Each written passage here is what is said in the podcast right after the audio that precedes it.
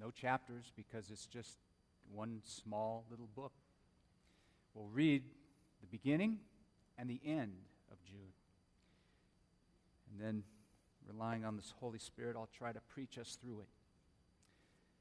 Jude, beginning in verse 1. Jude, a servant of Jesus Christ and a brother of James, to those who have been called, who are loved by God the Father and kept by Jesus Christ. Mercy, peace, and love be yours in abundance. Dear friends, although I was very eager to write to you about the salvation we share, I felt I had to write and urge you to contend for the faith that was once for all entrusted to the saints. For certain men whose condemnation was written about long ago have secretly slipped in among you.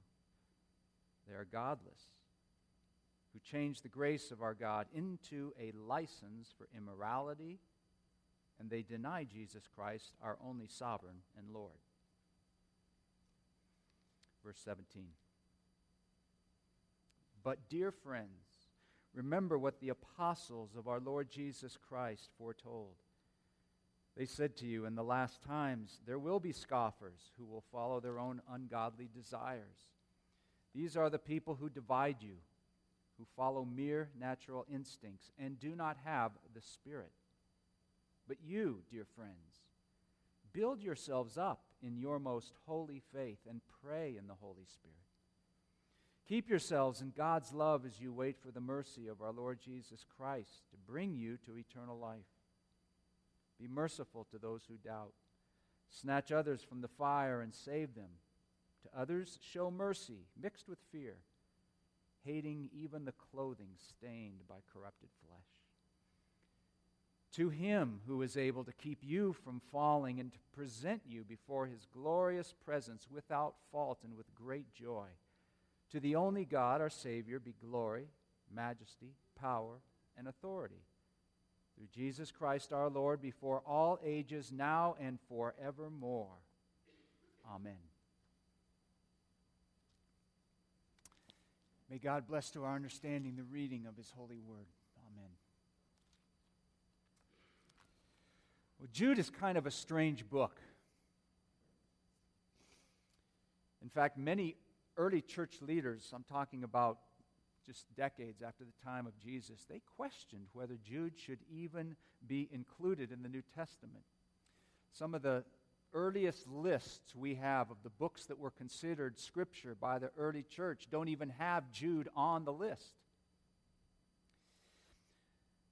Jude's a little strange in that it refers to um, things that are kind of, well, they, they kind of sound out there, a little weird to us. For example, uh, Jude talks about angels who are being kept in darkness and everlasting chains. Uh, we read about slandering celestial beings. What's that about? Jude speaks of the archangel Michael disputing over the devil, with the devil, over the dead body of Moses. It's not in my Bible. Where, where does he get that from? Where's this coming from? Enoch, a mysterious but hardly prominent figure from Genesis, is mentioned and he's quoted. Did we even know Enoch was serious? Did we even know he said anything? Jude mentions love feasts. Sounds like more than a potluck to me. Love feasts? And we scratch our heads and we say, what are these things about? They're unfamiliar to us. They're a little weird. In between the time of the end of the Old Testament and the, the prophets and the beginning of the New Testament events, okay, that in between time, which is a period of about 400 years, 400 years, there were a number of writings that came from the Jewish faith, which are sometimes called intertestamental writings or intertestamental books. These are writings that happened intertestament between the two testaments, between the time of the Old Testament, between the time of the New Testament. And without getting into big details about these books, uh, they're not in our Bibles, but they do have history and stories, and they have some visions, kind of like we get in, in our book of Revelation. Uh, some of what Jude refers to comes from these intertestamental writings.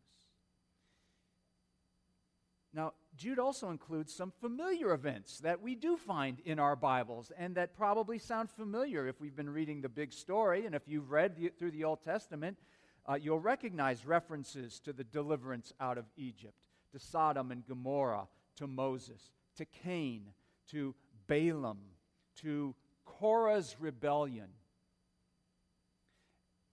As a matter of fact, I think if any of you are thinking of just even thinking about starting a band, I think Korah's Rebellion would be a great name for your band. I think you'd get asked to a lot of clubs. I don't think you have to be very good. I think it's a great name. Um, Enoch and Adam are also mentioned in Jude. Jude's a really easy book to overlook because, uh, well, it's, it's just really short, first of all. And, you know, after we read the Gospels and after we read Acts and we read these wonderful letters of the New Testament, we, we get to this book, but Revelation is on the next page, and we just want to skip to that. Was the Jude who wrote this book the Apostle Jude, who was in Jesus' inner circle? Or is this the Jude who is the prophet referred to in the book of Acts? Or was he Jude, the brother of Jesus? Jesus had a brother named Jude. And given that he says at the beginning that he is the brother of James, and Jesus had brothers named James and Jude, then it isn't far fetched to think that this Jude is our Lord's brother. How interesting that in both of their letters, James and Jude make no reference to themselves as the earthly brothers of Jesus. They only mark themselves as servants of the Lord Jesus Christ. There's a humility to be noted here. Forget the fact that we are his brothers. He is Lord, and we are his servants, in essence, they say. Well, Jude clearly states his purpose for writing in the, in the third verse, and he writes to these Christians, urging them to contend for the faith. Contend for the faith. J.B. Phillips, in his New Testament translation, puts it uh, put up a fight for the faith a real fight for the faith. Some Bibles will read defend the faith. The Greek word for contend means wrestle, means to struggle. We get our English word agonize from that word for contend. And the reason Jude says to contend for the faith is because certain people, he says, they have slipped in secretly into this community and they've changed the grace of God for license for immorality it seems they've said, well, since in God's grace He always forgives us, then we can just do all sorts of things we want to do without having to worry.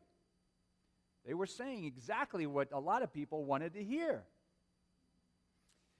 This led to the denial of the Lord, and we read from Jude that these certain people have caused slander. They do not have the Spirit. They pollute their own bodies. They reject the Spirit.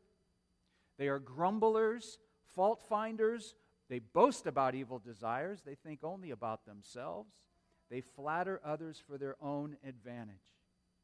He goes on. He says, They are like those who didn't believe God anymore after the deliverance of Egypt. They're like the people of Sodom and Gomorrah. They're like Cain.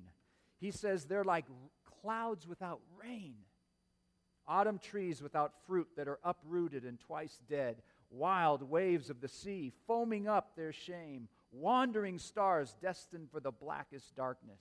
Wow, if you want some good names to call somebody that you don't like, Jude has got them right here. He's listed the whole thing. And we don't know the specifics about what these certain people who have slipped in are actually doing. We don't know exactly the problems on their attacks of the faith that Jude says you need to contend for. But those who Jude was writing to, they knew exactly what he was talking about. These certain people aren't outsiders, though. We know that. They, they're not outsiders attacking the faith. They're not pagans from the Roman Empire who are just trying to make it hard on Christians and persecuting them. No, these people are on the inside.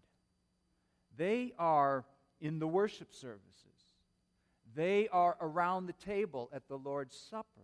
By the way, that's what love feasts means, by the way agape meals.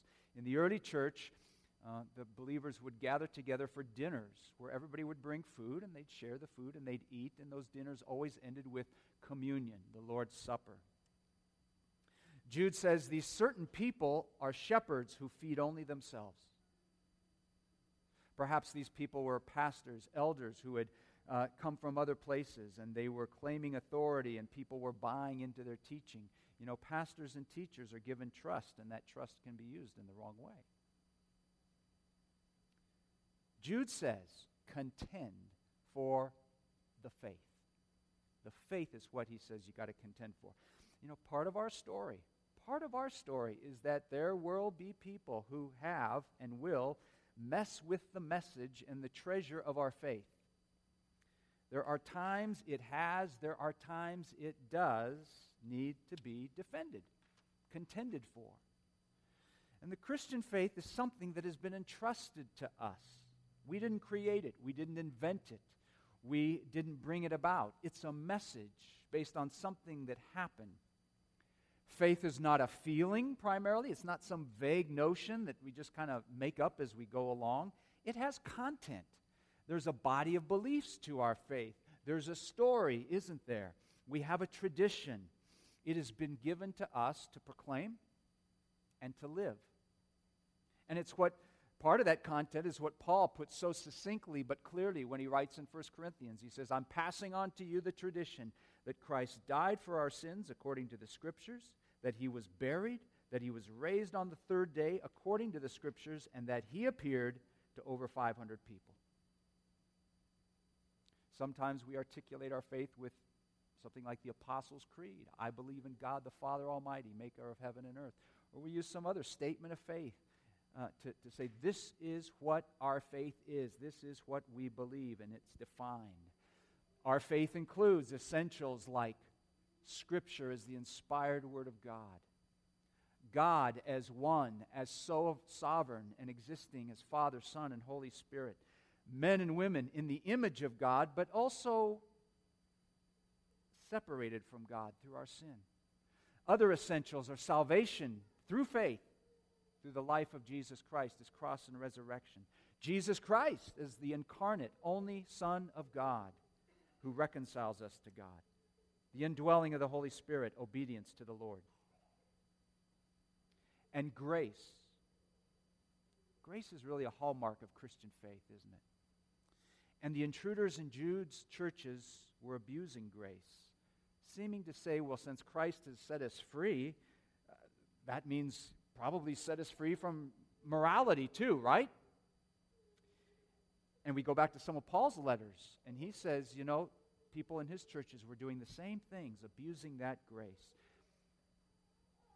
You know, morality is a deep, deep issue, a serious issue in Christian faith. Yes, there's grace, but grace doesn't mean anything goes. Dietrich Bonhoeffer saw the same thing in Christianity about 60, 70 years ago, and he called it cheap grace.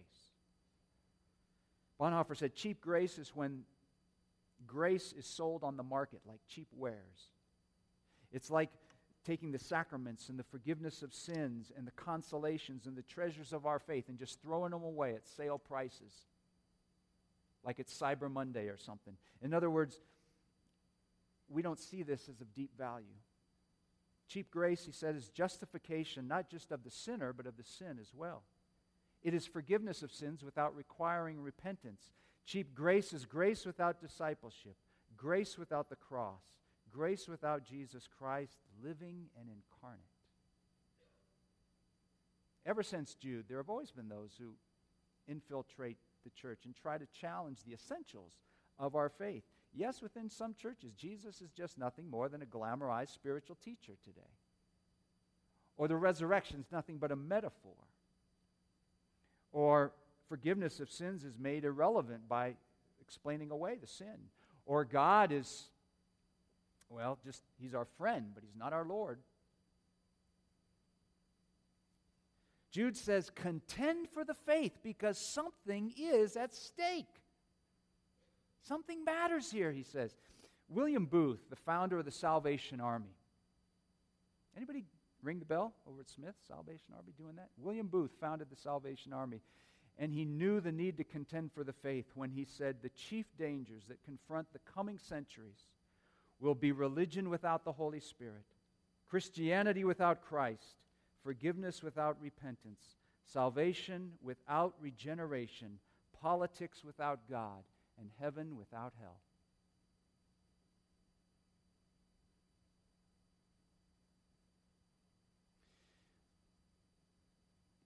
But contending for the faith isn't just about belief and doctrine, because our faith is a life. Our faith is a life. And we might expect Jude to say something about separating from these people who've kind of slipped in and they're denying the grace of God, but he doesn't.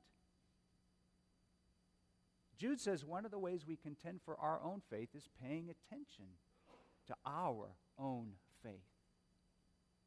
Build yourselves up, he said. Build yourselves up in your most holy faith and pray in the Holy Spirit. The phrase that Jude uses for building, building up is the same one that Paul uses in 1 Corinthians when he says, There is no other foundation that can be laid in a person's life except that of Jesus Christ. He is the foundation we build on. True, we contend for the faith with gentle and respectful defense. We need to be able to give reasons for the hope that is in us, why we believe the way we do, and who Christ is for us. We need to be able to contend for the faith in our own context here, where the dominant religion says our Christianity doesn't quite measure up. And when they speak of Jesus Christ, it's very different from what we mean by Jesus Christ. We need to be able to welcome in the missionaries and talk. We need to be able to say why not all religions are equal and that Christ is not just one among many. We need to be able to speak why you just don't get to heaven by being good. We, uh, we need to be able to speak about our faith. Those of you in the science community, you have your own challenges to contend for the faith within that realm. You know that. One of the best ways to wrestle, though, for our faith is building ourselves up in our own faith so that we can live a Christian lifestyle of integrity and walk the life Because don't we see too many examples of people who are barriers, who claim to be one with Christ and live lives that are barriers to the faith? We need to live in such a way that we show forth Christ. And the more we're grounded, the more we're rooted in the Lord, the more, I think, confident, convicted, and courageous we will be within ourselves. It was an immature faith that left these people in Jude's church open to people being able to come in and manipulate them in Jude, to be a Christian is to share with other believers in the love feast, which by implication means you're there at worship with other people. To be Christian is to stand firm in the faith and not be intimidated or lured by the flattering or manipulative talk of intruders to the faith.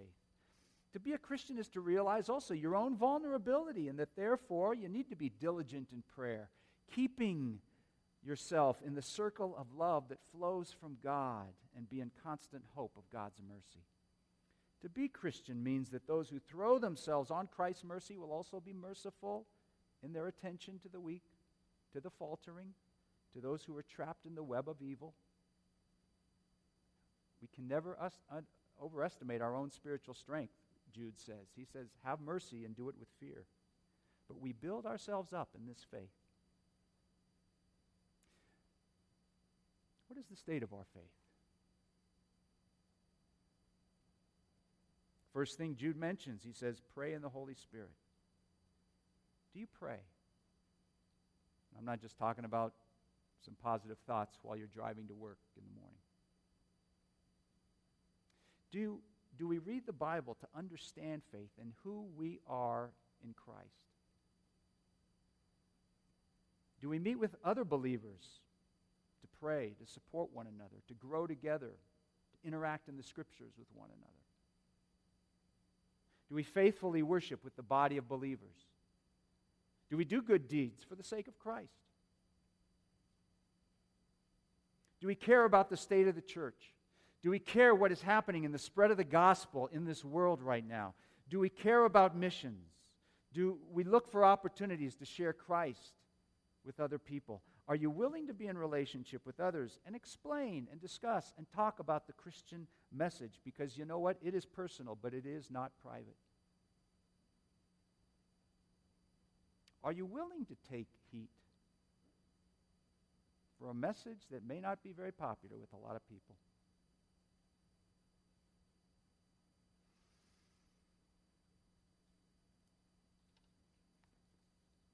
Remember what contend means wrestle, struggle, agonize. Those aren't always easy things, are they? Jude ends his letter with a doxology. Uh, doxology is a way of giving glory to God. That's what it means. We're giving glory to God. And Jude assures us that it is Jesus, our God and our Savior, who is able to guard us from falling and to make us stand in his glorious presence on that day when we stand before him and our faith becomes complete in death. Following Jesus is a life of faith. Living in God's big story is all about faith. It began with Abraham, did it not, when we read that part of the story, who responds to God's call to live by faith in him? Abraham's kind of the prototype of living by faith. And the rest of the Bible, in many ways, is just the record of people trying to walk by faith with the God and Father of our Lord Jesus Christ. Throughout the story, we hear that those who are right by God will live by faith. We hear without faith, it's impossible to please God. Every day is an exercise of faith for us. Every day is an exercise of faith for the Christian, is it not? And there are many things that can make us fall in our faith trials, low times in life, tragedies, doubts. But God, our Savior, Jude says, holds us through it all. Holds us through it all. You know, people who climb mountains, and I'm not one of them, but people who climb mountains rope themselves together so that if a climber should slip, another can take his weight and save his life.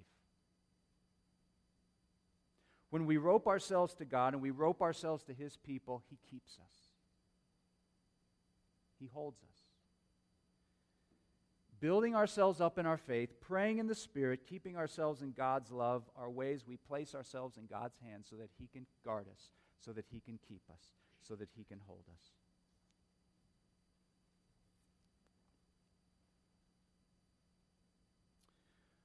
We've walked through the Torah, we've walked through the historical books, we've walked through the prophets of the Old Testament. We've gone through the Gospels and Acts and the letters of the New Testament, and next Sunday, we come to the final bell, the final book of God's story, and that is the book of Revelation.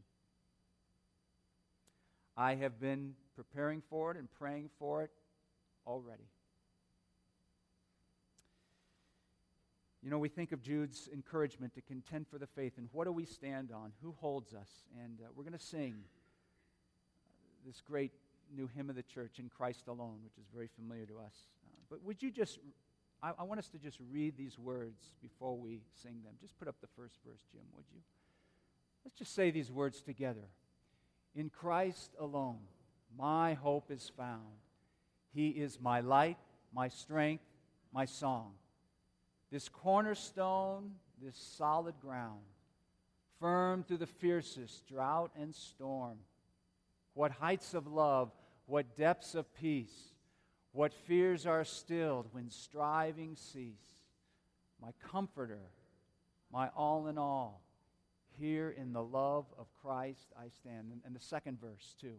In Christ alone, who took on flesh, fullness of God in helpless babe, this gift of love and righteousness, scorned by the ones he came to save till on that cross as Jesus died, the wrath of God was satisfied, for every sin on him was laid, here in the death of Christ.